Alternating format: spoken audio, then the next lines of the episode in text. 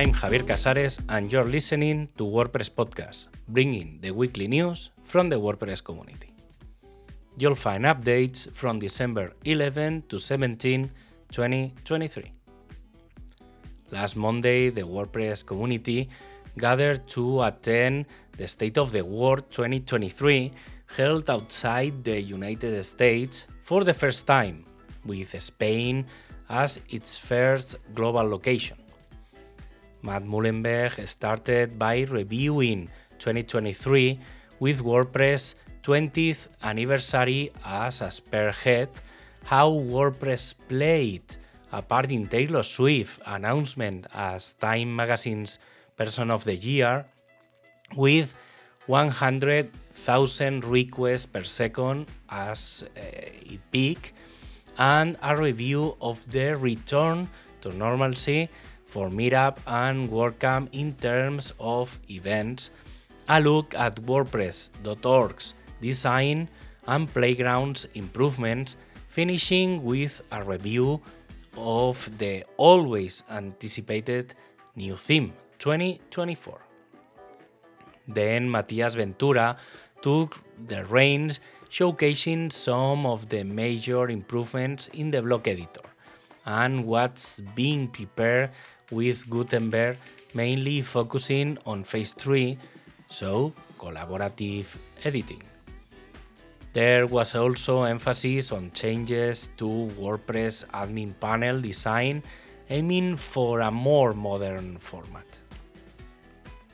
The Interactivity API and the Fields API planned for WordPress 6.5 were two of the most highlighted elements of what WordPress will allow in the future and how WordPress and editor performance are being considered in each step.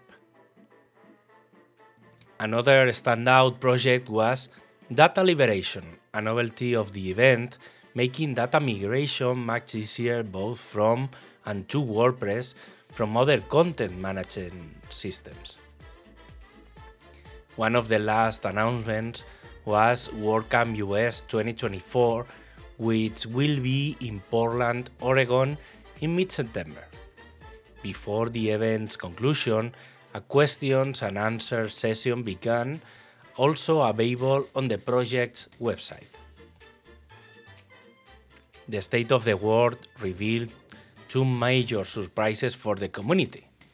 The first was the pause of the Slack to Matrix migration project announced just a couple weeks earlier. There are two main reasons. One, already known and under improvement, is the accessibility of the tools, something Slack has worked on extensively but not Element. The other, perhaps more important, is Matrix unilateral change of its license to AGPL and the signing of a contributor license agreement to contribute to the project. The second surprise, which caused quite a stir, was the use of global Slack to host channels for local communities. The process is still unclear but it's a first step towards centralizing the entire community in one place under the umbrella of a single tool and access system. But these aren't the only announcement we've had this week.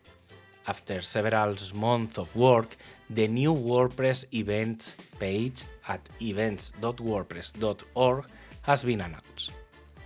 Another site undergoing improvement is the developer documentation page, which also received a facelift, making documentation navigation much easier with clear typography and improved navigation menus. Regarding translations, we also have improvements.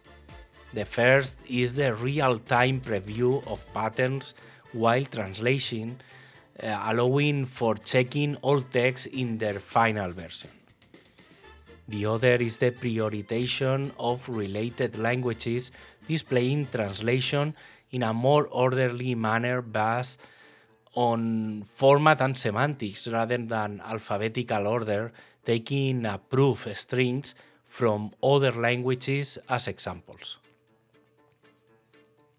The themes team has defined a set of rules for the landing and configuration screens of Blocks themes. All notification messages must be made through admin notices. Themes can add submenus in the Appearance tab using WordPress standard design and corresponding functions. This also applies to data storage methods. And three important elements are not allowed importing demo content, external calls, or tracking affiliate links. The OpenVerse search engine has included improvements in the filter for sensitive content, such as automatically excluding sensitive text within multimedia. And finally, BuddyPress 1200 no no named after the fam famous Parisian pizzeria and after a year of work launches this version of WordPress social networking plugin complete with corresponding documentation and a backward compatibility plugin. This version becomes one of the most significant in its existence. The Rewrites API resolves a ticket that have been pending for 10 years, allowing the generation of custom URLs. It also includes a members only option to create 100% private communities. Among the new features, we also find Nouveau, the built-in theme compatible with 2024, a 100 block theme that allows you to build your own social network using only blocks. And updates on global events. On one hand, WordCamp Asia is going to open invitations for Contributor Day, which will, which will be limited to 450 attendees. On the other, WordCamp Europe has extended the deadline for speakers application until January 15th and has started the call for the city that will host WordCamp in 2025. Finally, this podcast is distributed under the EUPL license. For more information and links, please visit wordpresspodcast.org or follow the content also in Catalan, Spanish, and French. Thanks for listening, and until the next episode.